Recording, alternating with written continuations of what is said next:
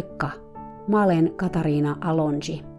Tervetuloa kuuntelemaan Hevonen opettajani podcast-sarjaa, jossa puhutaan kaikista niistä asioista, joita hevoset meille opettavat, sekä niistä viisaista hevosista, jotka sitä oppia meille antavat.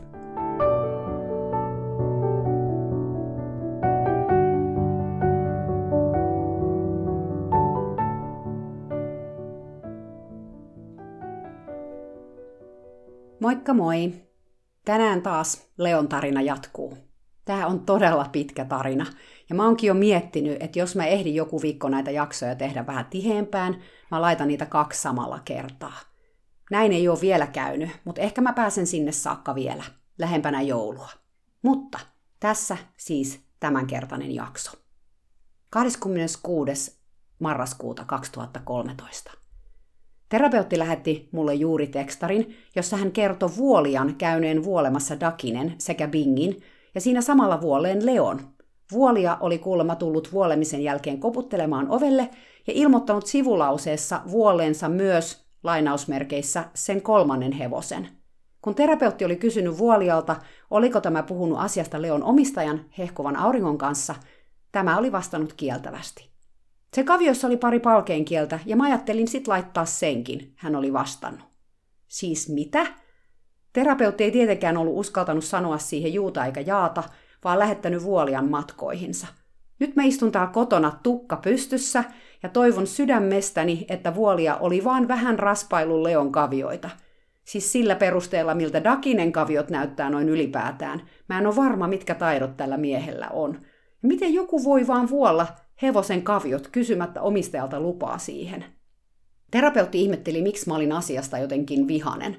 Hänellä ei todellakaan ole ajatustakaan siitä, että vaikka ihminen sanoo, että on ammatiltaan vaikka kengittäjä tai vuolia, se ei täällä Kaliforniassa välttämättä tarkoita sitä, että tämä kyseinen henkilö oikeasti osaa hommansa.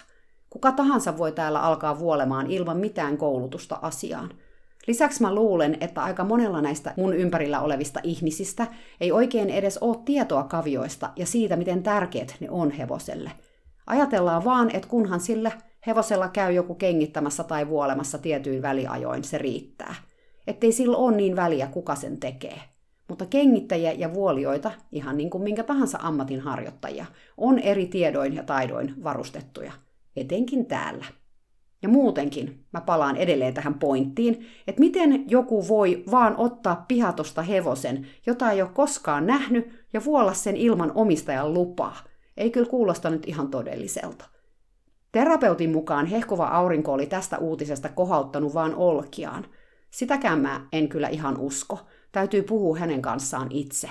Mutta jos se on totta, tästä täkee tämän heidän asenteen – Kaviot ja niiden hoito ei ole kovin tärkeää, joten sille ei uhrata ollenkaan aikaa tai ajatusta. Ehkä munkin pitäisi tässä asiassa ottaa etäisyyttä, sillä, kuten mä aina jaksan täällä hokea, Leo ei kuitenkaan ole mun hevonen. Mutta on todella vaikea katsoa vierestä, kuinka hevosen kaviot menee viikko viikolta vinompaan. Tieto lisää tuskaa todellakin. Joskus mä toivon, etten mä olisi suorittanut kaiken maan kuukausien pituisia teoria- ja käytännön kursseja kavioiden tiimoilta ja lukenut alan kirjallisuutta. Eipä olisi tätäkään ongelmaa. Täytyy nyt vaan hengitellä syvään täällä kotona ja yrittää ajatella positiivisesti. Mä puhuin terapeutin kanssa tässä samassa yhteydessä Dakinen kavioista. Hän kertoi, että edellinen omistaja oli ottanut kengät pois, koska Dakinen kannat oli ollut niin surkastuneet, että sädettä oli tuskin ollenkaan – Mä uskon tämän, sillä Dakinen säde on todellakin erikoisen näköinen. Itse asiassa siinä, missä pitäisi olla säde, on vaan säteen muotoinen kapea kuoppa. Se tarvitsisi kavioihinsa ammattitaitosta apua, se hevonen. Vuosi sitten, kun Dakine oli vielä ratsukäytössä, terapeutti oli kuljettanut Dakinen koulukisoihin hollantilaiselle myyntitallille. Kun se oli tullut raikusta ulos, sen kinner nivel oli ollut sijoiltaan – Eläinlääkäri oli piikittänyt nivelen, mutta samalla piikittänyt myös muita niveliä, muun muassa vasemman etusen kavionivelen. Mä en tiedä miksi, tarina ei kerro sitä. Tämä nivel, eli tämä siis tämä vasemman etusen kavionivel, oli myöhemmin tulehtunut pahasti, ja Dakine oli lopulta viety klinikalle, jossa oli todettu sen olevan todella pahassa kunnossa. Terapeutti oli päättänyt lopettaa sen, mutta hoitava eläinlääkäri oli terapeutin sanojen mukaan rakastunut Dakineen ja sanonut, että hän leikkaa Dakinen kavion ilmaiseksi yrityksenään pelastaa hevonen. Leikkauksen jälkeen Dakine ei kuitenkaan ollut oma itsensä enää, ja terapeutti oli päättänyt laittaa sen eläkkeelle. Dakinen vasen kavio onkin aika jännän muotoinen, ja nyt siis selvisi miksi. Sillä oli ollut se paha tulehdus juuri siinä kavionivelessä – Muhkuraisesta kaviosta jotenkin näkee, että sisällä oleva luu on epämuodostunut tulehduksen jäljiltä. Uskomattominta tässä tarinassa on kuitenkin tämän nuoren eläinlääkärin yritys pelastaa Dakine, vaikka hän ei ollut koskaan edes tavannut koko hevosta aikaisemmin. Jos se siis on totta, se kertoo ehkä enemmän Dakinesta kuin mitä mä osaisin tässä sanoin edes selittää. Toisaalta terapeutilla on taipumusta liiotteluun, mutta miksi hän kertoisi tällaista tarinaa, jos se ei ole totta? Dakine on viisas vanha sielu, jolla on ihan uskomaton kyky tasapainottaa ympärillään olevia ihmisiä ja eläimiä pelkällä läsnäolollaan. 27. marraskuuta 2013. Mä juttelin juuri hehkuvan auringon kanssa. Hän on kyllä niin ihana tyyppi, juuri siksi hän onkin mun ystävä, ja juuri siksi mä autan Leon kanssa mielelläni, vaikka välillä mä revinkin kaiken tämän kanssa tukkaa päästäni. Hehkuva aurinko oli todella tuohtunut siitä, että vuolia oli vaan vuollut Leon kaviot kysymättä häneltä lupaa. Terapeutti oli aikaisemmin sanonut mulle, että hän oli vaan kohautellut olkiaan, mutta eipä se sitten ollutkaan totta. Itse asiassa hehkuva aurinko epäili sellaistakin, että terapeutti olisi mennyt niin pitkälle, että olisi jopa pyytänyt vuoliaa vuolemaan Leon hehkuvan auringon selän takana. Mä sanoin, että mä en uskonut terapeutin tekevän jotain tällaista. Hehkuva aurinkokaan ei halunnut uskoa siihen, siis myöskään, mutta oli se hänellä käynyt mielessä, koska hän kysyi asiaa multa. Hän kommentoi eilistä ruokintafarssia. Terapeutti oli saanut päähänsä, että sun olisi pitänyt ruokkia hevoset tänään illalla, hän sanoi. Terapeutti oli kuulemma moneen kertaan sanonut hehkuvalle auringolle, että hänen tulee soittaa mulle ja pyytää ruokkimaan hevoset. Ehkä te muistattekin tämän, mä puhuin tästä viime podcast-jaksossa. Hehkuva aurinko sanoi pysyneensä kovana. Mä sanoin hänelle, että sulla oli menoa, ja mä en todellakaan muutenkaan pyytäisi sua ajamaan yli tuntia sitä varten, että sä voit viidessä minuutissa ruokkia hevoset, kun muitakin kandidaatteja on olemassa. Lopulta mä sain Bingin omistajan ruokkimaan hevoset. Huolimatta hänen hauraasta olemuksestaan, hehkuva aurinko ei ole mikään heittopussi, onneksi.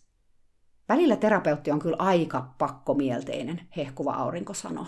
Hän saa jotain päähänsä, eikä voi luopua siitä ajatuksesta millään. No siinähän osui kyllä naulan kantaan.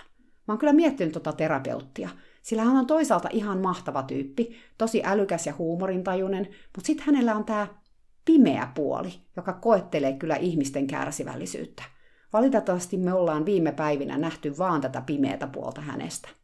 Puhelias puutarhuri avautui mulle viikonloppuna koskien terapeuttia – Hänhän on asunut terapeutin tontilla jo 15 vuotta ja varmaan siinä ajassa ehtinyt nähdä terapeutista kaiken näköisiä piirteitä. Sä tiedät varmaan, että terapeutin mies häipyi puoli vuotta sitten. Puutarhuri aloitti. Mä nyökkäsin myöntävästi. Siitä rohkaistuneena puutarhuri jatko. Mun mielestä siitä on seurannut tosi paljon kaikkea hyvää. Terapeutti ei koskaan aikaisemmin ollut kotona. Ei ikinä. Hän kävi täällä vaan nukkumassa. Samoin hänen miehensä. Eikä hän tullut koskaan hevosiaan katsomaan. Hän oli aina tosi vihanen, aina. Mielenkiintoista. Terapeutti itse on taas sen kertonut, kuinka paljon hän tykkäsi hengailla Dakinen kanssa laitumella, kun vielä siihen kykeni. Ehkä tämä oli kuitenkin vain sellaista toiveajattelua, että kumpa olisi sellaista tehnyt. Puutarhuri jatko. Mutta sen jälkeen, kun hänen miehensä lähti, hän on ollut erilainen. Hän on kutsunut kotiinsa vierailijoita. Hän on paljon sosiaalisempi. Ja nyt tekin olette täällä hehkuvan auringon kanssa, mikä on tosi hienoa. Hän on jotenkin vähemmän särmikäskin. Mutta tiedätkö, mikä kertoo mulle, että asiat on todella muuttuneet? Puutarhuri katsoi mua silmiin ja hymyili. Hän tilasi kaupasta muutaman kuution polttopuita. Polttopuita. No katsos, hänellä on takka tuolla talossa, mutta koko sinä aikana, kun mä oon ollut täällä, takassa ei ole poltettu puita, koska terapeutti ja hänen miehensä eivät olleet koskaan kotona. Ja jos olivat, he eivät todellakaan istuneet takkatulen ääressä yhdessä, jos tiedät mitä tarkoitan. Hänen miehensä No, sanotaan, että on hyvä, että hän on lähtenyt. Katsoin puutarhuria sanattomana. Jotenkin tähän polttopuu-asiaan kiteytyi koko terapeutin elämä, ja mä tulin siitä aika surulliseksi. Toisaalta myös iloiseksi. Iloiseksi, että hän nyt aikoo istua takkatulen ääressä talviiltana. Että hän on kotona enemmän. vaikkakin tietenkin pakon edessä onhan jalka edelleen kipsissä. Että hän varmaankin, sit kun taas voi kävellä, tulee pihattoon seurustelemaan hevosensa kanssa, koska me ollaan siellä hehkuvan auringon kanssa. Meillä kaikilla on taakkamme kannettavanaan, ja koskaan ei voi tietää, mitä taakkaa toinen ihminen kantaa, tai miten hän siitä taakasta suoriutuu, kun sitä taakkaakin voi kantaa niin monella eri asenteella. Ehkä terapeutilla ei ole ollut niin kauhean helppoa viimeisten vuosikymmenten aikana. Joku viisas sano, että me ollaan niiden viiden ihmisen keskiarvo, jonka seurassa me vietetään eniten aikaa. Keitä nämä viisi ihmistä on terapeutin elämässä tällä hetkellä? Mä taidan itse olla niistä yksi, ja toinen on hehkuva aurinko.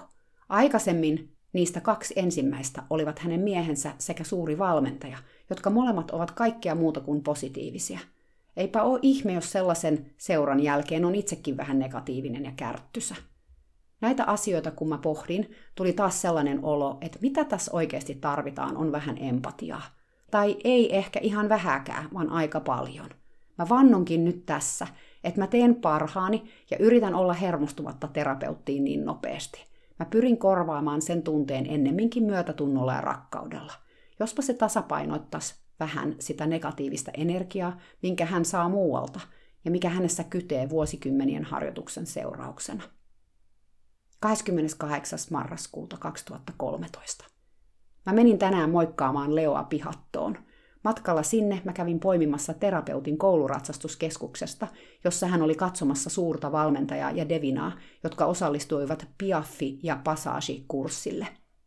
Kyseisiä kursseja järjestetään kouluratsastuskeskuksessa pari kertaa vuodessa, jolloin espanjalaissyntyinen asiantuntija tulee paikalle. Silloin kaikki lähitien on tädit tuovat hevosensa paikalle ja katsovat ihaillen, kun asiantuntija opettaa ne tekemään piaffia ja passagea. Mä oon kerran nähnyt näiltä kursseilta erinäisiä videonpätkiä naamakirjassa viimeisten vuosien varrella. Ehkä parhaiten on jäänyt mieleen Roketin video, jossa se huiskii hännällään vimmatusti samalla kun suuri valmentaja istuu selässä rullaten sen leukaa kaulaan kiinni. Ottihan hevonen siinä välissä myös pieniä hermostuneita askeleita, mutta niitä ei mun mielestä sen jännitystilan vuoksi voi kutsua teknisesti piaffiksi, vaan lähinnä sipsutteluksi. Mutta videolla kuulee, kuinka kaikki paikalla olijat taputtavat ja hurraavat, Jee, nyt Rocket osaa piaffia. Nyt oli siis Devinan vuoro päästä kurssille. Eilen kun mä puhuin terapeutin kanssa puhelimessa, hän kertoi Devinan rakastavan tätä työskentelyä. Se on todella innoissaan siitä ja tykkää tosi paljon oppia piaffia. Mä kysyin vaivihkaa, mistä terapeutti päätteli Devinan tykkäävän piaffista. Se vaan näkyy koko sen olemuksesta, eikä se pannu ollenkaan hanttiin. Myöhemmin mä näin netissä videon kyseisestä treenistä – Siinä näkyy, että Devina ei ole ihan varma, mitä siltä halutaan, joten se tarjoaa vähän kaikkea. Espanjalainen asiantuntija kävelee sen vieressä bambukeppi kädessä, pidellen sitä vasemmasta kuolainrenkaasta ja samalla naputellen sitä joko etupolviin tai sitten takapuolen päälle kepillä. Enimmäkseen Devina esitti erittäin hallittuja mini-pystyyn nousemisia, eli siis kaikki paino takajaloilla samalla kun etujalat nousivat maasta, eli keuli enemmän tai vähemmän – mutta jos oikein käytti mielikuvitusta, tulihan sinne väliin pari puolikasta piaffimaista askelta vimmatun hännällä huiskimisen säästyksellä. Kerran tämän kolmen minuutin kestävän videon aikana Devina yritti poistua paikalta, ensin kääntämällä takapäätään asiantuntija kohti ja kun se ei toiminut, riistäytymällä edestä. Tähän asiantuntija reagoi vahvalla kädellä ja huutamalla hevoselle kovalla äänellä. That was rude, eli tuo oli töykeää. Tämän jälkeen Devena esitti pientä sipsuttavaa askelta paikoillaan ja katsomassa olleet naiset kuvaaja mukaan lukien huokailivat ihailusta. Mahtavan kaunista. Tänään terapeutti oli mielenkiintoisessa mielentilassa, kun mä poimin hänet maneesin laidalta. Devinan oppitunti oli ohi ja vuorossa oli haluaa kaiken Bastianin kanssa. Suuri valmentaja istui katsomossa. Terapeutti oli jokseenkin ärtynyt, mutta myös jonkinlaisen oudon euforian vallassa – Asiantuntija kehu Devinaa erittäin oppivaiseksi, ja se olikin tosi hyvä tyttö tänään, vaikka eilen asiantuntija sanoi sen olevan epäkohtelias ja töykeä. Devinalla taisi olla siis mielipiteitä työskentelystä, mä sanoin. Oli, sillä oli, ja asiantuntija ei tykännyt siitä mielipiteestä, ei ollenkaan. Hän sanoi, että Devina oli töykeä, töykeä, mutta tänään Devina oli tosi kiltti tyttö, tosi kiltti ja kuuliainen. Terapeutti puhua pälpätti puheripulin vallassa – Jotenkin koulutussessio oli saanut hänet sekä tolaltaan että onnelliseksi. Onnellinen ehkä siksi, että hänen hevosensa oli niin hieno, mutta tolaltaan siksi, että kyseistä hevosta oli pakotettu hänen silmiensä edessä. Vaikea sanoa, mutta hän ei ollut kovin vastaanottavaisessa tilassa. Mä annoin hänen puhua ja olin hiljaa. Myöhemmin, kun hän oli rauhoittunut, me istuttiin hänen terassillaan katsellen Dakinea ja Leoa, jotka hengaili pihatossa. Hän kertoi, että suuri valmentaja oli julistanut myyvänsä molemmat hevosensa ja hankkivansa Saksasta nuoren hevosen. Hän oli myös kommentoinut terapeutille, että terapeutti oli vaikuttanut paljon rauhallisemmalta ja seesteisemmältä kuin koskaan aikaisemmin. Hehkuva aurinko sanoi ihan samaa, terapeutti kertoi. Hän oli selkeästi jotenkin järkyttynyt näistä kommenteista.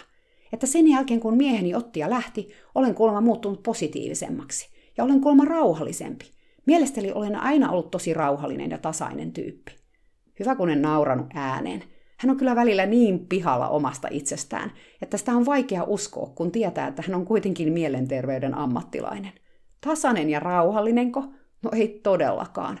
Mä sanoin ääneen, että mä koin, että hän on todellakin muuttunut paljon pehmeämmäksi ja positiivisemmaksi viime kuukausien aikana, mutta mä koin, että hän stressaantuu helposti. Nyt oli terapeutin vuoro nauraa.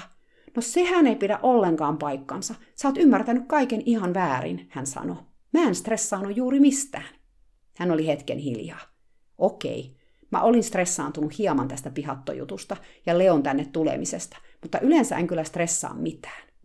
No vau, sepä hienoa, että omasta mielestään hän ei ole koskaan stressaantunut, sillä ulospäin kaikki näyttää kyllä ihan toiselta – ja mä onkin lukenut jostain tutkimuksestakin, jossa todettiin, että oma kokemus siitä stressistä tai oma suhtautuminen siihen stressiin vaikuttaa tosi paljon siihen, miten suuret negatiiviset vaikutukset sillä stressillä on elämään.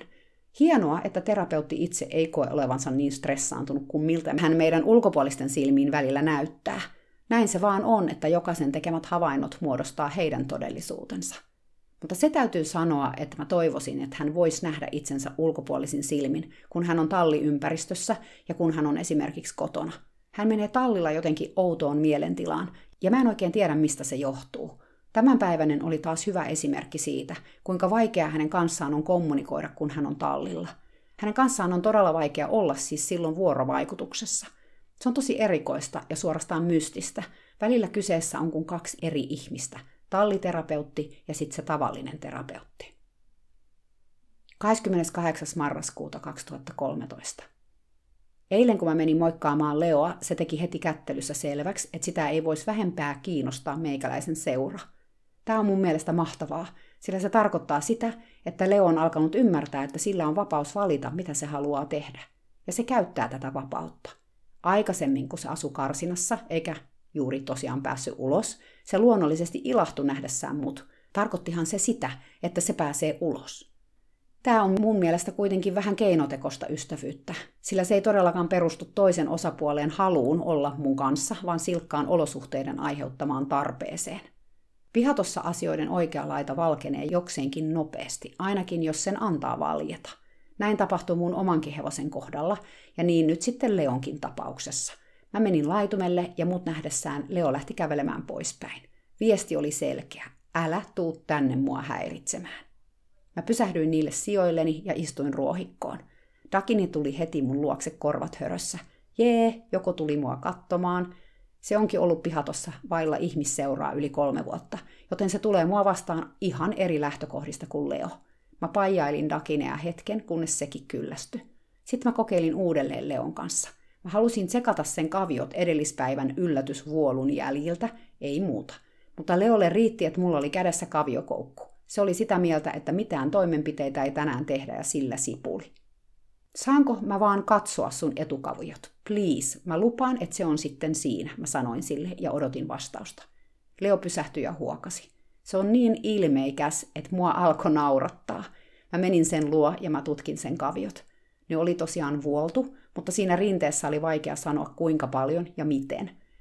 Mun iloksi mä kuitenkin näin, että tilanne vaikutti aika hyvältä mun omaan silmään, siis verrattuna siihen edelliseen ammattilaiseen, suureen kengittäjään, jos muistatte hänet. Minuutin jälkeen Leo oli sitä mieltä, että kavioita oli tutkittu riittävästi ja se marssi alasmäkeä määrätietoisesti. Mä olisin tietysti voinut laittaa sille riimun ja pakottaa sen seisomaan paikoillaan sen ajan, kun mä kattelin kavioita lisää, mutta mä en halunnut. Musta on hienoa, että Leo voi nyt valita, mitä se tekee, ja että se uskaltaa sen myös tehdä. Varmasti tulevaisuudessa on päiviä, kun se riimu laitetaan ja munkin mielipiteitä kuunnellaan. mutta tällä hetkellä mä haluan antaa Leolle mahdollisuuden päättää asioita ensimmäistä kertaa ehkä koko sen elämässä. Mä toivon, että sitä kautta se löytää oman äänensä, oman itsensä. Mä menin takaisin rinteeseen istumaan ja nautin auringon lämmöstä. Mä sulin silmät ja olin vaan ajattelematta mitään. Hetken päästä, kun mä avasin mun silmät, Leo oli melkein mun vieressä. Se oli vaivihkaa hiippailu siihen, samalla kun sen yhti hampaillaan lyhyeksi kaluttua rinnettä. Kohta se oli aivan mun vieressä jo. Se koski nenällä mun päälakea, sen turpa mun hiuksissa ja hengitti hetken siinä. Sitten se jo siirtyikin vähän kauemmaksi. Mä jatkoin siinä istuskelua nauttien hevosten seurasta, kunnes mä kuulin terapeutin huhuilevan talonsa terassilta. Kun mä kävelin talolle, terapeutti kysyi multa, mitä mä olin tehnyt hevosten kanssa. En mitään, kunhan mä istuin rinteessä ja olin. Hän katsoi mua oudosti. Mikä on sinänsä mielenkiintoista, onhan hän nähnyt mut Leon kanssa kentällä useasti istuskelemassa. Mutta se onkin eri asia, sillä Leon piti päästä karsinasta ulos ulkoilemaan, joten kaikella sillä kentällä hengailulla oli joku tarkoitus, jokin tehtävä. Nyt kun mä oon hevosten kanssa pihatossa, siihen ei ole mitään syytä, muuta kuin se, että mä haluan viettää hevosten kanssa aikaa, mikä voi olla jonkun mielestä outoa, sillä hevosten kanssa harvoin vaan ollaan, niiden kanssa enimmäkseen tehdään asioita. Myöhemmin, kun mä kerroin hehkuvalle auringolle mun kokemuksesta Leon kanssa, hän nauro. Mulle kävi ihan samalla lailla. Mä heräsin päikkäreiltä ja mun ensimmäinen ajatus mun päässä oli Leo, joten mä hyppäsin autoon ja menin sitä katsomaan. Mutta se ei halunnut olla missään tekemisissä mun kanssa. Mä en päässyt edes sen lähelle, joten mä istuskelin hetken rinteessä. Silloin se tulikin mun luokse hetkeksi. Hehkuva aurinko ei onneksi ottanut Leon toimintaa liian henkilökohtaisesti. Joillekin hevosen omistajalle voi olla kova pala, kun hevonen muuttaa pihattoon ja ei halukkaan enää olla hänen kanssaan niin kuin ennen. Toki tämä on yleensä ohimenevä vaihe ja erittäin normaalia, etenkin alussa, mutta se voi monesta tuntua vaikealta, jopa jonkinlaiselta hylkäyskokemukselta. Ja onhan se rankkaa, kun sun rakastama hevonen, joka on ehkä karsinassa hörissyt iloisesti sut nähdessään, ei yhtäkkiä haluakaan olla sun kanssa, vaan hevoskavereidensa kanssa. Mutta niinhän sen pitää ollakin, sillä hevoset on kuitenkin hevosille hevosia, niiden omaa heimoa, lajitovereita. Me ihmiset ollaan sitten jotain ihan muuta. Ehdottomasti voidaan olla paljon hyvääkin ja ihanaa ja innostavaa, mutta toista hevosta tai toisten hevosten veroista meistä ei tule koskaan. Tänään terapeutti oli saanut päähänsä, että hän halusi moikata Dakinea pihatossa, huolimatta kipsistä hänen jalassaan. Terapeuttihan ei käytä kainalosauvoja, vaan hänellä on pikkuskootteri, jolla hän rullailee paikasta toiseen. Vehje on todella kätevä. Siinä laitetaan kipsatun jalan polvi tuen päälle ja sitten terveellä jalalla työnnetään vauhtia, samalla kun käsillä ohjataan ohjaustangosta. Käsijarrutkin siinä on ja kaikkea. Se toimi loistavasti kaikkialla muualla, paitsi ei mäessä. Silloin jarruttaminen ja terveellä jalalla tasapainottaminen on haasteellista – ja pihatto on tietenkin mäessä. Lisäksi se on tietty aika muhkuraista mäkeä, koska pihatolle vievä tie on vaivainen kärrypolku. Terapeutin squatteri ei ole mikään off-road-vehje, joten hieman arvelutti, miten hän pääsee pihattoon saakka. No ei hän sinne sitten ihan päässykään, mutta lähelle kumminkin. Matin Dakinen riimussa ulos pihatosta, mutta se viis veisasi terapeutista, sillä pihaton ulkopuolella olikin sitten aivan ihanaa vihreää ruohoa. Terapeutilla on koko tontillaan todella hyvät kastelulaitteet, ja koska hevoset ei ole olleet pihattoaitauksen ulkopuolella naismuistiin, ruohoa oli riittämiin. Päästä se vaikka vapaaksi tähän omenatarhaan, terapeutti ehdotti. Dakine on usein mulla täällä vapaana. Mä en kyseenalaistanut tätä ollenkaan, vaan päästin muitta mutkitta Dakinen vapaaksi. Se alkoikin syömään tyytyväisenä aivan pihaton vieressä. Sitten terapeutti sai loistoidean – Ota Leokin ulos, niin sekin saa syödä ruohoa. Luuletko, että jos me päästetään sekin vapaaksi, se pysyy tässä pihapiirissä? Mä sanoin, että ehkä olisi parasta pitää Leo kumminkin riimussa, sillä se ei ole vielä kertaakaan ollut pihaton ulkopuolella, paitsi silloin kun se pakeni laamaa pingin puolelle. Mutta olisi tosi kiva, jos sekin saisi kunnon ruohoapajat. Tuumasta toimeen. Mä otin siis Leonkin ulos riimussa. Siitäkös Dakine innostui? Se lähti lampsimaan talon taakse aivan kuin se olisi päättänyt, että nyt lähdetään lenkille, kun kerran kaverikin on messissä. Terapeutti panikoi välittömästi ja kiljui sitä takaisin. Dakine, huhu, Dakine, tu tänne, hän huusi tosi kovalla äänellä. Leo hermostui siitä, että Dakine loittoni loittonemistaan ja yritti painella perään, mutta ei tietenkään voinut, koska oli riimussa ja minä narun päässä.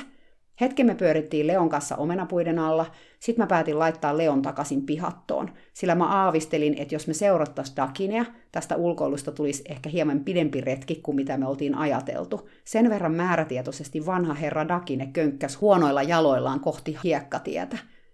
Leo joutui siis takaisin aidan taakse. Mä itse lähdin Dakinen perään, se oli pysähtynyt terapeutin talon taakse aurinkoon ruohoa syömään. Onneksi terapeutti asuu pienen hiekkatien päässä, joten matkaa isolle tielle oli ainakin puoli kilsaa, ellei enemmänkin. Mä heitin riimunarun Dakinen kaulan ympärille ja talutin sen takaisin pihattoon. Se tuli mun perässä kiltisti. Leo odotteli sitä jo kärsimättömästi portin takana, ja Bing huus omassa aitauksessaan hädissään. Heti kun mä sain Dakinen portin taakse takaisin pihattopellolle, se alkoi hoitamaan Leoa – siitä seurasi hevosten kesken mega superhoitosessio, sillä molemmat hevoset antautu täysin tälle toimenpiteelle. Oli jotenkin liikuttavia noin kaksi. Niin kovasti ne on nyt jo kiintynyt toisiinsa ja alati hoitaa ja kyhnää toisiaan. Ja selkeästi tämä Dakinen lyhyt poissaolo laukas tämän toiminnan välittömästi. Oli kuin hevoset olisi ilonneet kauan kadoksissa olevasta kaverista, vaikka koko episodi kesti ehkä kaksi minuuttia. Ruokinnan suhteen on nyt sellainen tilanne, että Dakine on selkeästi ottanut tilanteen haltuun ja Leo väistää sitä kiltisti, kun se tulee paikalle. Ping-tamman suhteen tosin tilanne on päinvastainen, ja jos Dakine haluaa koskeakaan koko tammaan tai edes katsoakaan sinne päin, sen täytyy se tehdä silloin, kun Leo syö heiniä. Muuten sillä ei ole asiaa tamman lähelle. Tässä näkee, kuinka hevoslaumassa niin sanottu johtajuus on aika tilanne- ja resurssikohtaista – Tokikaan kahden hevosen paria ei voi sanoa laumaksi, mutta niidenkin välillä huomaa, ettei hierarkisuus ole yksiselitteistä niin kuin ihmiset usein ajattelee. Tässä on kyse resursseista, kuten mä aikaisemminkin puhuin, ja siinä Dakinella on dominanssi, mitä tulee ruokaan, mutta Leolla taas, mitä tulee naapurin tammaan. Tosin mä terapeutilta kuulin, että eilen Lunalaama oli tullut pihaton yläosaan hengailemaan Pingin kanssa, ja Leo oli joutunut väistymään – Luna oli pitkään seissu aidalla Bingin vieressä ja Leo oli kyräillyt parinkymmenen metrin päästä.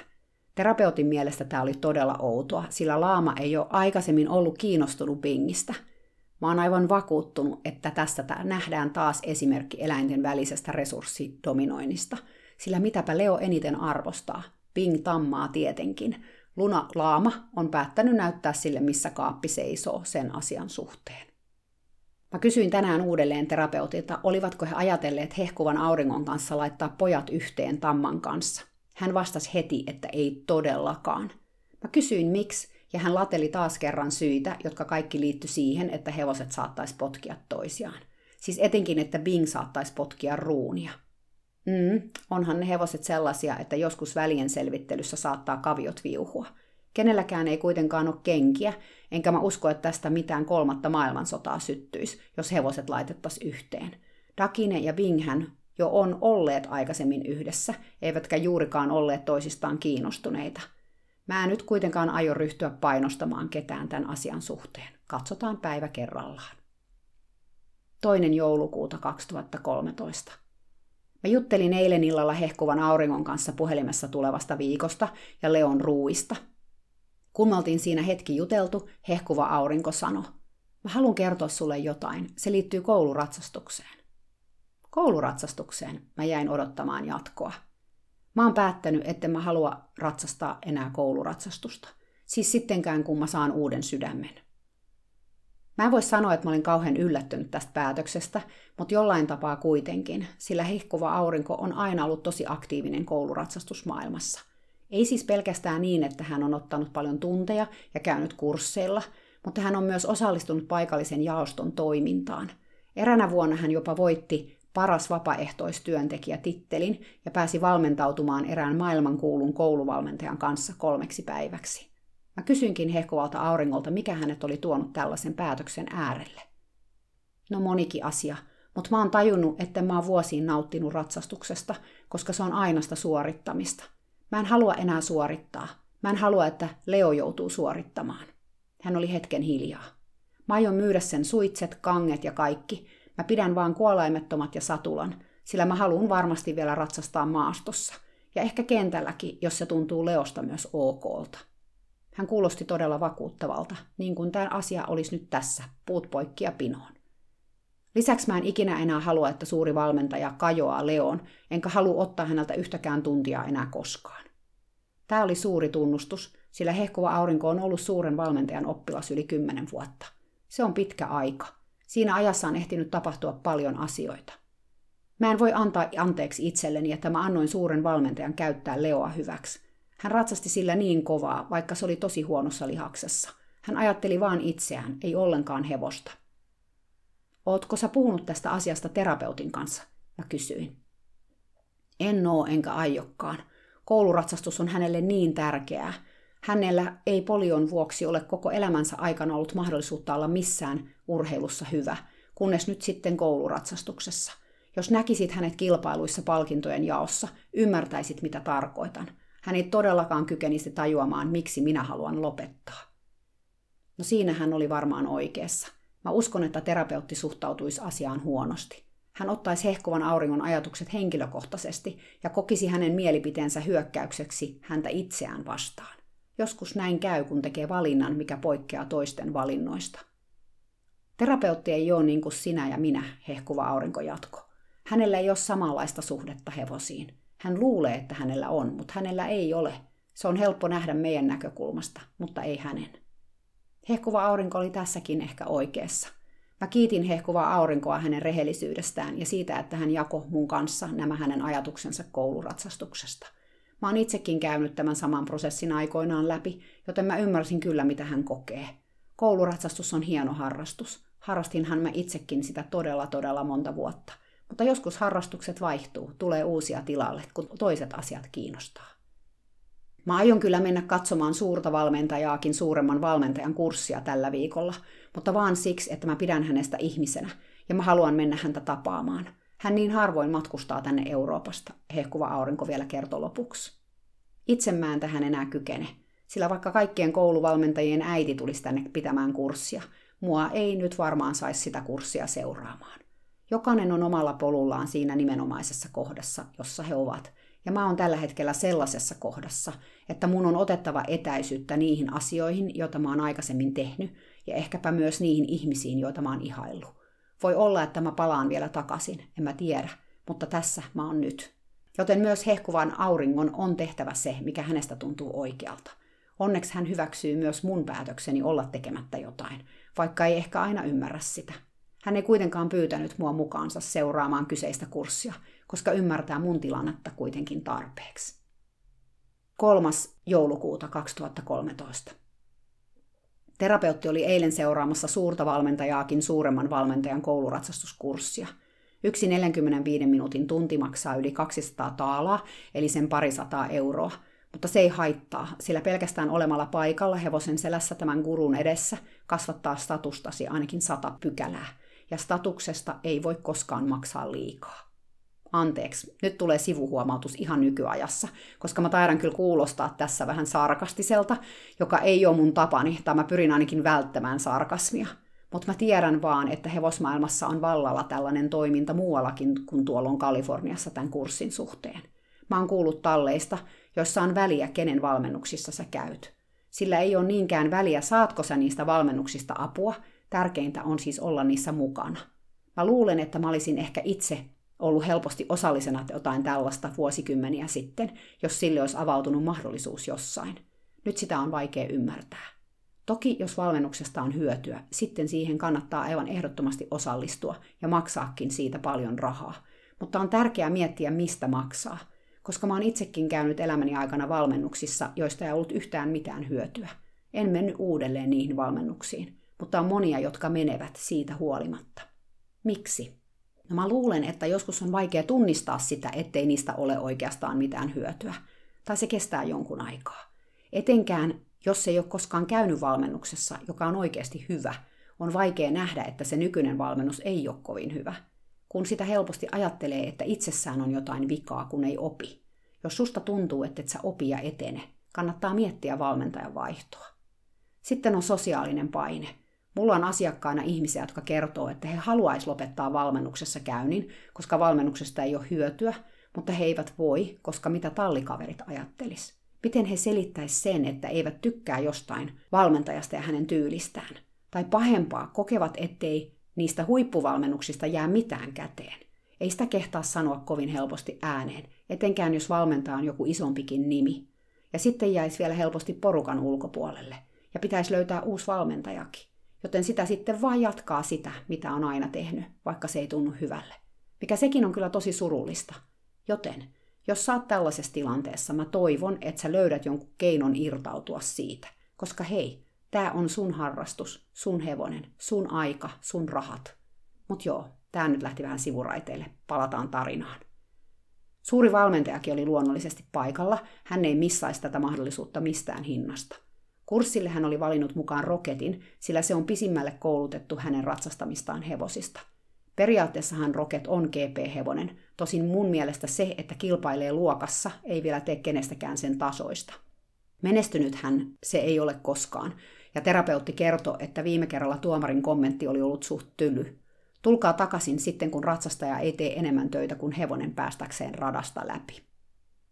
Terapeutti lähetti mulle suurin piirtein minuutti minuutilta tilannetietoja suuren valmentajan tunnista tämän koulumaailman Jeesuksen kanssa. Hänen mielestään hauskin oli seurata, kuinka valmentaja lainausmerkeissä torui suurta valmentajaa ja välillä teki lähestulkoon pilkkaa hänestä. Tällä kertaa aiheena oli ollut suuren valmentajan kyvyttömyys ratsastaa hevostaan suoralla uralla, kun hänellä ei ollut seinää vieressään. Suuri valmentaja vaan nauro hänen vitsailulleen, terapeutti raportoi tekstiviestillä – mutta häntä selkeästi otti päähän se, että häntä toruttiin. Mä olin jotenkin järkyttynyt terapeutin kommenteista.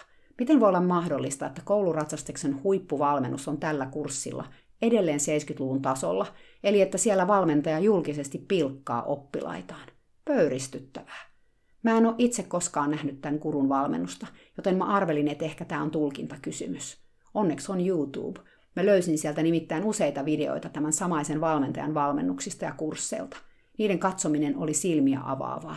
Tässä johtopäätökset, jotka mä tein parin videon perusteella. 1. Tämä valmentaja osaa niin sanotusti ohjata liikennettä ja myöskin valvoa, että kyseinen liikenne noudattaa sääntöjä. Tässä esimerkiksi eräs kommentti. Koko rata leikkaa ja laukanvaihto keskellä. Kun ratsastaja teki mitä pyydettiin, tuli kommentti. Laukanvaihto ei tapahtunut aivan keskellä. Tule uudelleen. Ratsastaja tuli uudelleen ja valmentaja kommentoi. Nyt oli parempi. 2. Tämä valmentaja uskoo, että sarkasmi ja yleisön viihdyttäminen pilkkaamalla oppilasta on tehokas keino opettaa ja oppia. 3. Suurin osa hänen palautteestaan on joko havainto siitä, mitä juuri tapahtui, esimerkiksi hevonen on hidas, tai sen jalat ei mene tarpeeksi ristiin, tai sun ohjat on pitkät. Tai sitten hän kommentoi ratsastusta mystisillä lauseen parsilla, joiden merkitys voi olla melkein mitä tahansa maan ja taivaan väliltä, riippuen siitä, miten kuulija ne tulkitsee. Hän sanoi muun muassa keep it together, pidä se kasassa. Mikähän se on? Onko se askellaji? Partsuko meni silloin laukkaa? Vai onko se hevonen? Tai ehkä ratsastajan tuli pitää oma mielentila kasassa. Tai ehkä yleisesti ihan kaikki kasassa, koko pakka, itsensä ja hevosensa mukaan lukien. Toinen esimerkki oli use your back, eli käytä selkääsi. Miten sitä käytetään ja mihin? Ei auennut mulle tuossa kontekstissa. Toki osaan arvata, mitä se tarkoitti. Olenhan istuntaopettaja. Kun mä olin katsonut nämä videot, mä olin aika hämmentynyt. Siis tästä joku maksaa yli 200 taalaa. Ehkä mä luulen itsestäni liikoja, mutta mä koen, että parissa tunnissa mä voisin kouluttaa hevosia tuntemattomasta ihmisestä yhtä lainausmerkeissä tehokkaan valmentajan, tai ehkäpä jopa tehokkaamman. Mä löysin kahden vuoden takaisin videon suuresta valmentajasta, kun hän ratsasti asiakkaan kolmevuotiasta espanjalaisoria tämän samaisen huippuvalmentajan kurssilla. Silloin huippuvalmentaja sanoi vielä vähemmän. Lähinnä antoi käskyjä, kuten laukkaa pitkällä sivulla, ota raviin, tee ympyrä. Hevonen vastusteli tosi paljon edestä, mikä näkyi pään viskomisena, kuolaimelle painamisena ja suun aukomisena. Ja se myös väsyi raukka, sillä sitä vedätettiin pitkin kenttää tunti täydellä teholla kaatosateessa. Hevonen oli kuitenkin vasta kolmevuotias. Ei sen ikäisellä mun maailmassa vielä pitäisi tehdä niitä asioita, mitä siltä hevoselta sinä päivänä sillä videolla vaadittiin todellakaan. Tämä on ilmeisesti myös eräs piirre kyseisen valmentajan tunneissa. Niillä lentää hiki ja kovaa. Se nyt ei sinänsä ole huono asia, mutta kun siitä tulee itse tarkoitus, siinä ei ole mun mielestä enää mitään järkeä. Itse asiassa terapeutin mukaan tämä huippuvalmentaja piti huolen, että jokainen ratsastaja ja hevonen lähti tunnilta aivan loppuun vedätettynä ja viimeiset mehut kropasta puristettuina. Tunti on kuulemma huono, jos hevoselle ja etenkään ihmiselle ei ole tullut lähes lämpöhalvaus. Mä kuulin terapeutilta, että haluaa kaiken on myös kurssilla mukana kahdella hevosellaan. Hän maksaa kolmepäiväisestä kurssista siis enemmän kuin tarpeeksi. Mutta koska tunnit on fyysisesti niin raskaita, hänellä meinasi kunto loppua kesken toista tuntia jo ensimmäisenä päivänä. Siitäkö tämä huippuvalmentaja sai aiheen häntä rokottaa ja höykyttää kahta kauheammin. Siis ihan vaan siksi, että haluaa kaiken oppisi, miten kovaa hänen on tehtävä töitä tullakseen hyväksi ratsastajaksi. Urheiluvalmentajana mä en ymmärrä tätä ollenkaan. Väsyneenä ihminen sekä hevonen tekee paljon, paljon enemmän virheitä kuin virkeänä. Lopulta kukaan ei opi enää mitään, ei ainakaan sitä, mitä pitäisi oppia, koska kaikki on ihan piipussa. Lisäksi kun asioita toistaa ja toistaa ja toistaa, hevonen alkaa takulla niitä inhoamaan. Mikä tarkoitus tällä opetusmetodilla on oppimisen kannalta, se on mulle epäselvää. Terapeutti kysyi multa, haluaisinko mä tänään mennä seuraamaan opetusta. Se on todella avartavaa ja siinä oppii paljon, hän mainosti. Mä kieltäydyin kohteliaasti. Tietenkin olisi ehkä parasta mennä omin silmin katsomaan, mitä kyseinen koulumaailman guru tekee sen sijaan, että vaahtoaa siitä omassa blogissaan.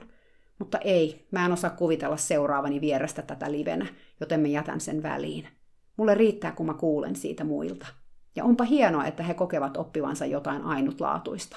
Mä itsekin olen oppinut tästä sen, että jotkut asiat muuttuu hyvin hitaasti tai eivät ollenkaan. PS.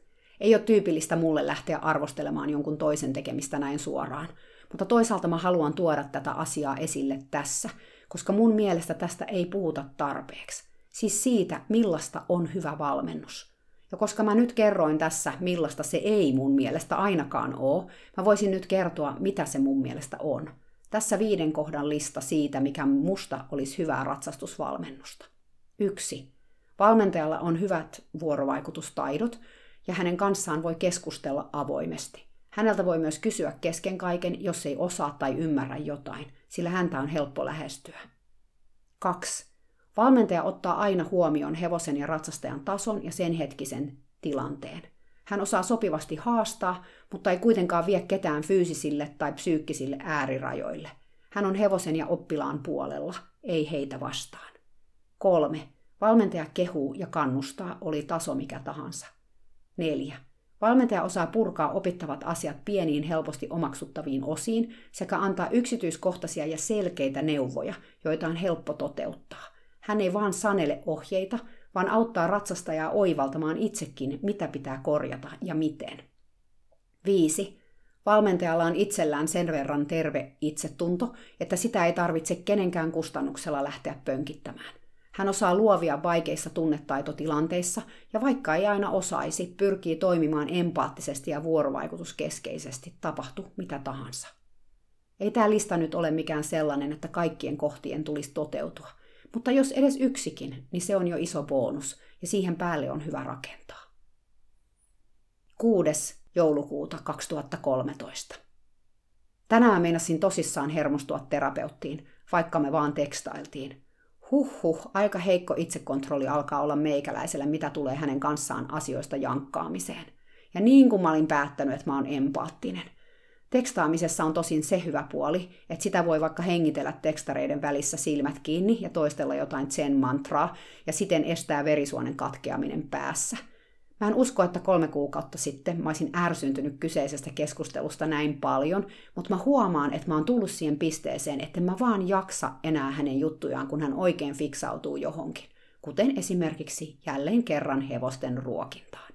Koska siitähän tässä taas oli kysymys. Leo syö aamulla nopeammin kuin Dakine. Ei tää vielä mitään, mutta terapeutin luona asuva hoitaja, joka on ruokkinut viimeiset kaksi aamua, oli raportoinut, että syötyään ruokansa Leo haluaa syödä Dakinen ruuat. No mä kysyin heti, että mitä terapeutti tarkoitti tekstarillaan. Eli väistääkö Dakine Leoa ja saako Leo itse asiassa syötyä ne ruuat, vai ovatko Dakinen ruuat Leon toivellistalla, joka ei kuitenkaan toteudu?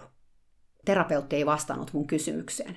Hän vaan jatko vaahtoamistaan siitä, että Dakinen täytyy syödä omat ruokansa kokonaan, koska muuten se ei saa vitamiinejaan tai nivelille tarkoitettuja lisukkeitaan. Mä kysyin uudelleen, Oliko Leo onnistunut syömään Dakinen ruuat? Lopulta tuli vastaus, että ei kuulemma ollut, mutta vaan siksi, koska hoitaja oli puuttunut tilanteeseen huutamalla. Mä tekstasin takaisin. Mitä Leo teki halutessaan ruokia? Terapeutti. Luimisteli ja oli aggressiivisen näköinen. Minä. Miten Dakine tähän reagoi? Terapeutti. Ei mitenkään. Mutta ei sen tarvinnut, koska hoitaja huusi. Mä ehdotin, että ehkäpä olisi hyvä antaa Dakinelle tilaisuus näyttää Leolle, missä kaappi seisoo ja kuka syö kenenkin ruuat. Koska jos ihmiset koko ajan puuttuu asiaan, asiaa ei koskaan ratkaista. Tai sitten se pitää ratkaista toisenlaisilla järjestelyillä.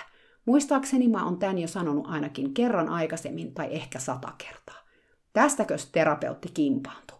Hän ilmoitti mulle tietävänsä hevosten käyttäytymisestä erittäin paljon, ja että mun ei tarvinnut hänelle kertoa näitä asioita, sillä hän tietää ne jo. Tämä on se hetki, kun mussa heräs lopullisesti joku pirulainen. Mielessä kyllä kävi, että voisin antaa asian olla. Mutta miksi? Jotenkin tuntuu, että terapeutti aina saa laukoa mitä tykkää, kun muiden on oltava hiljaa. Mä päätin sanoa, mitä mä ajattelin. Minä. Mäkin tiedän jonkin verran hevosten käyttäytymisestä. Mä tiedän myös, että tämä hevosten käyttäytyminen saa usein ihmiset hikeentymään, vaikka he kuinka tietäisivät, mistä tämä käyttäytyminen johtuu. Mun kommenttia seurasi viiden minuutin virtuaalihiljaisuus.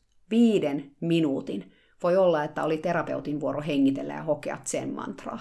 Sitten vihdoinkin tuli vastaus. Terapeutti.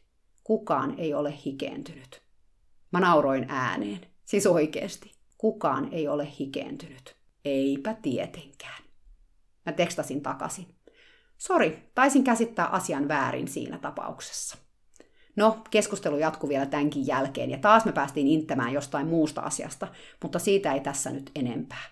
Mä soitin hehkuvalle Auringalle, että me voitaisiin keskustella hänen kanssaan tästä ruokintaongelmasta, jos se nyt ylipäätään oli ongelma. Hän kertoi ruokkinensa hevoset eilen ja tänään illalla. Ja kyllä, Leo yritti mennä Dakinen ruuille, jolloin Dakine laittoi korvat luimuun, käänsi takapuolensa Leon suuntaan. Leo usko tästä kertaheitolla ja käveli pois. End of story. Mä oon yrittänyt terapeutille kertoa, että Dakine ja Leo kyllä osaa tämän asian selvittää keskenään, mutta hän vaan suuttu mulle, hehkuva aurinko raportoi. No se selittää, miksi hän hikeentyi muhun niin äkkiä, kun terapeutti fiksautuu johonkin, hänen on vaikea päästää siitä irti, ja muiden ihmisten yritykset auttaa häntä päästämään irti ammutaan alas joko hyökkäämällä niitä vastaan tai suuttumalla. Mä juttelin tästä hetken hehkuvan auringon kanssa, ja hän kertoi, että hän oli itse asiassa kerran tehnyt sen virheen, että oli maininnut tästä terapeutille. Mä kerroin hänelle, että mä oon huomannut, että hänen on joskus vaikea päästää asioista irti, hehkuva aurinko kertoi mulle. Vaikka kaikki todisteet viittavat siihen, että hänen pitäisi niin tehdä – että hän ikään kuin juuttuu paikoilleen. No mitä hän siihen sanoo, mä kysyn uteliaana. Mahtava rohkea hehkuva aurinko. Hehkuva aurinko huokas. Hän suuttu verisesti ja huusi, kyllä, hän huusi, että kuinka kehtaan sanoa hänelle näin, sillä hän sentään on ammatiltaan terapeutti, että asiassa ei ole ollenkaan perää. Hehkuva aurinko alkoi nauramaan. Sitten hän vakavoitu. Mä sanoin hänelle, että vaikka hän onkin terapeutti, hän on myös ihminen. Me olemme kaikki ihmisiä, epätäydellisiä ihmisiä. Aivan, ihmisiä tässä vaan ollaan, epätäydellisiä sellaisia. Mä en siis aio piiskata itseäni siitä, että ehkä mä vähän painelin terapeutin nappuloita tänään ja sain hänet kiihtymään. Tietty toisinkin olisin voinut toimia. Ehkä joku toinen ilta, kun mä en ole niin pirullisen epätäydellisellä tuulella. 7. joulukuuta 2013. Tänään mä kävin voikkaamassa Leoa pitkästä aikaa.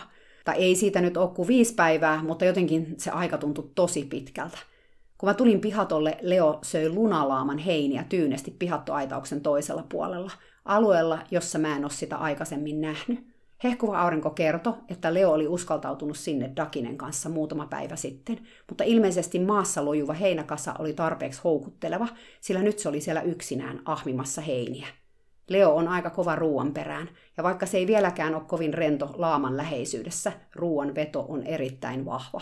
Sen takia kannattaa ottaa vähän riskejä ja elää vaarallisesti. Kun mä olin hengailu Leon kanssa jonkun aikaa, mä sen pihatosta ulos riimussa. Mun suunnitelma oli totuttaa se seisomaan ladon edessä, sillä siinä on ainoa tasainen paikka, jossa mä voisin kuvitella vuolevani sen kavioita. Ainoa ongelma vaan on se, että siinä ei oikein ole paikkaa, johon sitoa Leo – Mä uskon kyllä, että Leo seisoisi paikoillaan, jos siltä sitä pyytäisin, mutta valitettavasti ympäristössä on aivan liikaa mehukasta vihreää ruohoa, että se tulisi koskaan onnistumaan. Houkutus on aivan liian suuri. Eli kun mä vuolen, mä tarvitsen valitettavasti jonkun kykenevän henkilön Leoa pitelemään ainakin aluksi. Mä tutkin myös Dakinen kavioita. Mä kävin viikko takaperin aika perinpohjaisen keskustelun terapeutin kanssa Dakinen kavioista, ja hän pyysi mua vuolemaan niitä, jos mä vaan kykenisin. Mun suunnitelma on ostaa hevostarvikeliikkeestä No Butte-nimistä luontaistuotetta, jolla on kipua vähentävä vaikutus. Mä toivon, että jos Dakine syö sitä pari-kolme päivää, sen on helpompi ehkä seistä vuolemisen ajan. Koska tämä on se suurin ongelma. Dakinen kaviot on niin kipeät, että se hädintuskin suostuu pitämään yhtä etujalkaa ylhäällä pidempään kuin yhden sadasosa sekunnin. Eli tilanne on kaikkea muuta kuin ideaali vuolemisen kannalta. Toisaalta vuoleminen voisi auttaa tähän ongelmaan – ja terapeuttihan ei suostu Dakinille antamaan mitään kipulääkettä, koska hän on varma, että se saa niistä ähkyn, joten siksi tässä mennään luontaistuotteilla. Tänään kuitenkin Dakina vaikutti todella yhteistyöhalukkaalta. Kavion oton jälkeen se tarjosi mulle koko ajan toista jalkaansa. Mä päätin siis kokeilla vuolemista, tai lähinnä raspaamista. Sen kannat on niin pitkät ja kovat koppurat, ettei meikäläisen veitset tai taidot taida ihan riittää niiden vuolemiseen. Mä kerroin Dakinille, että mä halusin auttaa sitä raspaamalla sen järkyttävän korkeista kannoista osan pois. Dakini oli selkeästi messissä heti kättelyssä, koska heti ensi yrittämällä se piteli jalkansa ainakin kaksi sekuntia ylhäällä. Mä annoin sen aina laittaa alas sen jalan, kun se halus, ja rapsuttelin sitä kaulasta kiitokseksi sen yrityksistä. Pian se piteli jalkaa ylhäällä 10 sekuntia putkeen. Mä jotenkin ihan liikutuin tämän hevosen yrityksestä tehdä mun kanssa yhteistyötä – se pureskeli ja nuoleskeli huuliaan raspauksien välissä. Se kosketteli mua herkästi reiden sivusta tai käsivarresta. Kyynelet tuli silmiin sen tsemppaamisesta. Mä oon aivan varma, että se tiesi, mitä mä teen, ja se ymmärsi joka sanan, mitä mä sille sanoin, että tarkoituksena oli auttaa. Mielenkiintoista oli se, että vaikka Dakinen vasen kavio onkin epämuodostunut ja sen on vaikea laittaa sille painoa, oli siitä huolimatta melkein helpompi raspata oikea etukavio, jolloin se siis nimenomaan seisoo sillä vasemmalla kaviolla. Jotenkin mulle tuli sellainen tunne, että Dakine suojeli vasenta etustaan, eikä aluksi halunnut, että mä kosken siihen ollenkaan. Kyse ei kuitenkaan ole niinkään siitä, että oikealla etusella seisominen sattuu, vaikka sekin on varmaan totta, mutta siitä, että vasempaan kavioon ja sen vuolemiseen liittyy paljon vaikeita tunteita. Me päästiin kompromissiin niin, että mä nojasin vasemman etukavion kärkeen melkein maahan, enkä nostanut sitä sen ylemmäksi. Mä kerroin myös sille, että mä tiesin, mitä sille oli tapahtunut. Tämä selkeästi auttoi, ikään kuin Dakine olisi helpottanut se, että mä olin tietoinen sen historiasta. Ja näinhän se on ihmistenkin kanssa. Me kaikki halutaan tulla kuulluksi. Mä sain loppupeleissä vedettyä raspilla todella paljon molemmista kannoista pois. Tämä laittoi molemmat jalat mun mielestä jo sata kertaa parempaan asentoon. Ei hyvään, mutta parempaan. Eikä se mikään ammattivuolu ole, kun raspilla vedellään pitkin kantoja. Ja mä en todellakaan ole mikään ammattilainen, mutta parempi kuin ei mitään. Mä toivon, että ensi kerralla mä pääsen hienosäätämään vähän enemmän. Ja jos ei muuta, niin niitä varpaita lyhentämään, koska ne on aika pitkät. Sitä on vaikea selittää, mutta tämän hevosen auttaminen tuntuu lähinnä siltä, kun auttaisi jotain Buddhaa tai äiti Teresaa. Jotenkin sen sielu on suurempi kuin kenenkään meidän muiden – se on nähnyt paljon, paljon enemmän vuosia kuin keskivertoihminen. Mä toivon, että mä voin edes vähän helpottaa sen oloa, kun se matkaa vuosisatojen halki. 9. joulukuuta 2013. Eilen illalla terapeutti tekstaili mulle taas, tällä kertaa aiheena Dakine. Eläinlääkäri oli käynyt rokottamassa sen ja kuulemma ollut järkyttynyt siitä, miten rampa Dakine oli. Mä itse en tietenkään ole mitenkään yllättynyt tästä eläinlääkärin kommentista, koska se on totista totta. Dakine on ihan rampa. Eläinlääkäri oli voivotellut Dakinen kavioita, tai lähinnä sitä, että ne on niin pitkät sukset. Terapeutti oli asiasta kauhuissaan ja tekstas, että Dakine on lainausmerkeissä yhtäkkiä ihan rampa, kun ei se ole aikaisemmin ollut, etten mä vaan olisi vuollut liikaa sen kavioita ja nyt se yhtäkkiä ontuu. Mä kerroin hänelle tarkkaan, kuinka paljon mä raspasin niitä kantoja ja sanoin, etten uskonut, että Dakine voisi siitä mennä totaalirammaksi, etenkin kun se oli jo ennen raspausta jo todella rampa. Siis niin rampa, että se ei kyennyt juuri ollenkaan seisomaan kolmella jalalla, paitsi sen muutaman sekunnin. Enkä mä koskaan ollut nähnyt sen kävelevän kymmentä metriä pidempää matkaa, paitsi sinä päivänä, kun me otettiin se ulos pihatosta ja se motivoitu lainausmerkeissä karkaamaan. Tietenkin oli mahdollista, että raspaaminen oli jotenkin vaikuttanut siihen negatiivisesti, ja se oli vielä huonompi. Mutta mä itse mietin ja toivoin, että todennäköisesti terapeutti oli vihdoin herännyt siihen, että hänen hevosensa ontuu molempia etujalkoja ja paljon. Mä lupasin tulla paikalle seuraavana aamuna.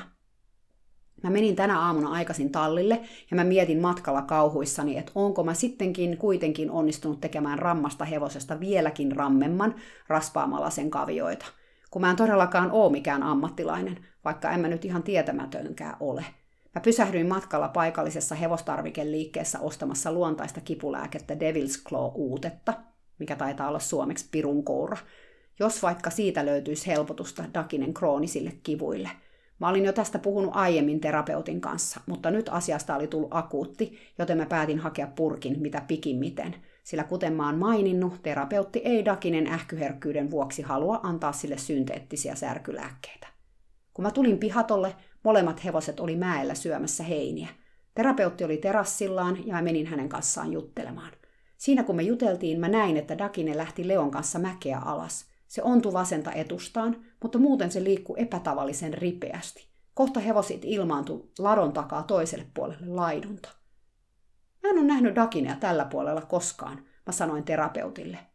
Niin, se ei ole tullut tänne pitkään aikaan. Yleensä se vaan seisoo möllöttää tuolla mäen päällä, terapeutti totesi. Mä lähdin moikkaamaan hevosia. Sen sijaan, että Dakine olisi odottanut, että mä tuun sen luokse, se marssi reippaasti mun luokse linkuttaen vasenta etustaan. Leo oli syömässä lunalaaman heiniä ja moikattoman mua Dakine marssi heinien luo ja ajo Leon pois. Ajo! Mitäs hittoa? Tällä välin puhelias puutaruli oli ilmestynyt mun taakse. Dakine on taas täällä alhaalla, hän kommentoi. Se oli täällä aamullakin. Mä tarkastelin Dakinen menoa. Kyllä, se ontui vasenta etustaan. Se ei ole tosin mitään uutta, se on ontunut sitä jo kuulemma kolme vuotta. Mutta sen sijaan, että se olisi myöskin ontunut oikeaa etustaan, se käveli sillä suhteellisen normaalisti. Mä katselin sen menoa aivan haavi auki. Seuraavaksi se rymys pusikossa niin, että ryske kävi ja Leo meni perässä kuinkas muutenkaan. Voisiko olla, että kantojen raspaaminen olisi auttanut sen oikeaa jalkaa näin paljon, vai onko tämä jotain muuta? Mä juttelin myöhemmin terapeutin kanssa. Mä luulen, että Dakinen oikea jalka voi paremmin, eikä se onnu sitä läheskään niin paljon kuin ennen. Mä en ole ikinä nähnyt sen kävelevän niin paljon kuin tänään. Se liikkuu tänään enemmän kuin mitä mä oon nähnyt sen liikkuvan koko tänä pihattoaikana yhteensä, mä sanoin terapeutille. Terapeutti mietti hetken tätä kaikkea. Totta, se on ollut tosi aktiivinen tänään. Eilenkin kun eläinlääkäri kävi täällä, se antoi eläinlääkärin pidellä sen vasenta kaviota ylhäällä vaikka kuinka pitkään. Ei se yleensä pysty seisomaan oikealla jalallaan niin pitkään. Ehkä mä en siis olekaan rampauttanut tätä hevosta kokonaan. Itse asiassa kun mä kattelin Dakinen liikehdintää, mä tajusin, että koska se liikkuu niin normaalin näköisesti oikealla jalallaan, tämä vasemman jalan ontuminen korostuu enemmän kuin ennen. Kun hevonen ontuu molempia jalkoja, sen liike on aikamoista köpötystä. Tänään Dakin ei köpötellyt, vaan se harppoi, ainakin toisella jalallaan. Eläinlääkäri sanoi, että vuolia on jättänyt varpaan aivan liian pitkäksi, terapeutti tilitti. Mä en tajua, miksi vuolia ei vuole Dakinea rohkeammin. Hän aina sanoo, että ottaa vain puoli senttiä varmuuden vuoksi. Mutta jos hän käy täällä 6-8 viikon välein, johan nuo kaviot kasvavat enemmän kuin sen puoli senttiä sinä aikana. Aivan. Mä oon eläinläären kanssa kyllä niin samaa mieltä. Dakinen varpaat on aivan liian pitkät. Se onkin mun seuraava projekti, nyt kun kannat on saatu edes vähän tasaisemmiksi. Onneksi terapeutti suhtautuu asiaan avoimesti huolimatta eilisillan panikoimisesta. Itse asiassa nyt hän suorastaan innostui. Vähän toki mietityttää, että osaanko sitten kuitenkaan auttaa Dakinia sen kavioiden kanssa, kun mä en ole mikään asiantuntija. Valitettavasti sellaista asiantuntijaa ei täältä nyt näytä kuitenkaan löytyvän tähän hätään. Joten jos mä en yritä, kuka sen sitten tekee? Onko valveutunut asialle omistautunut amatööri parempi kuin ei mitään? En mä tiedä. Ja nyt tänään vasta oikeasti mä tajusin ensimmäistä kertaa, miten kipeä Dakine jaloistaan on ollut, kun se ei ole oikein liikkunut. On ollut helppoa laittaa se liikkumattomuus sen iän piikkiin, mutta kun mä näin, miten se harppo pitkin pihattoa tänään, oli selvää, että jotain oli muuttunut. Eli jotain hyvää mä olin saanut aikaan, sit kumminkin. Että tällaista luovimista taas tällä kertaa. Toivottavasti sä viihdyit tämän tarinan parissa – Tämä jakso oli taas sellaista rauhallisempaa settiä, mutta ensi jaksossa alkaa taas tapahtua, kun hehkuvan auringon terveydentilassa tapahtuu muutoksia. Sitä jaksoa saat kuitenkin nyt odottaa taas ensi viikkoon. Ihanaa viikonloppua sulle ja kaikille sun elämän nelijalkaisille. Moikka!